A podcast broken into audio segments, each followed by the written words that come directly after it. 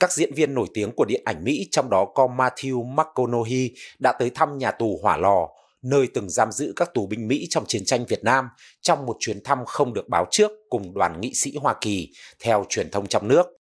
Những hình ảnh của đoàn diễn viên và nghị sĩ Mỹ tới thăm di tích nhà tù còn được các cựu binh Mỹ gọi là Hà Nội Hilton, được đăng tải trên trang Facebook di tích nhà tù Hỏa Lò, nơi hiện nay là một trong những điểm đến hàng đầu của khách du lịch nước ngoài khi tới thăm Hà Nội.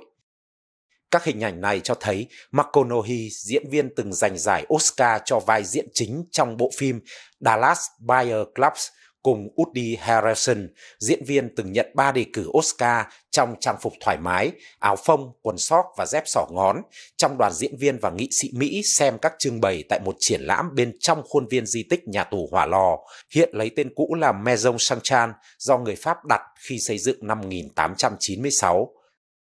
McConaughey và Harrelson từng đóng chung trong loạt phim True Detective. Thông tin được Ban Quản lý Nhà tù Hỏa Lò xác nhận với truyền thông trong nước hôm 10 tháng 3.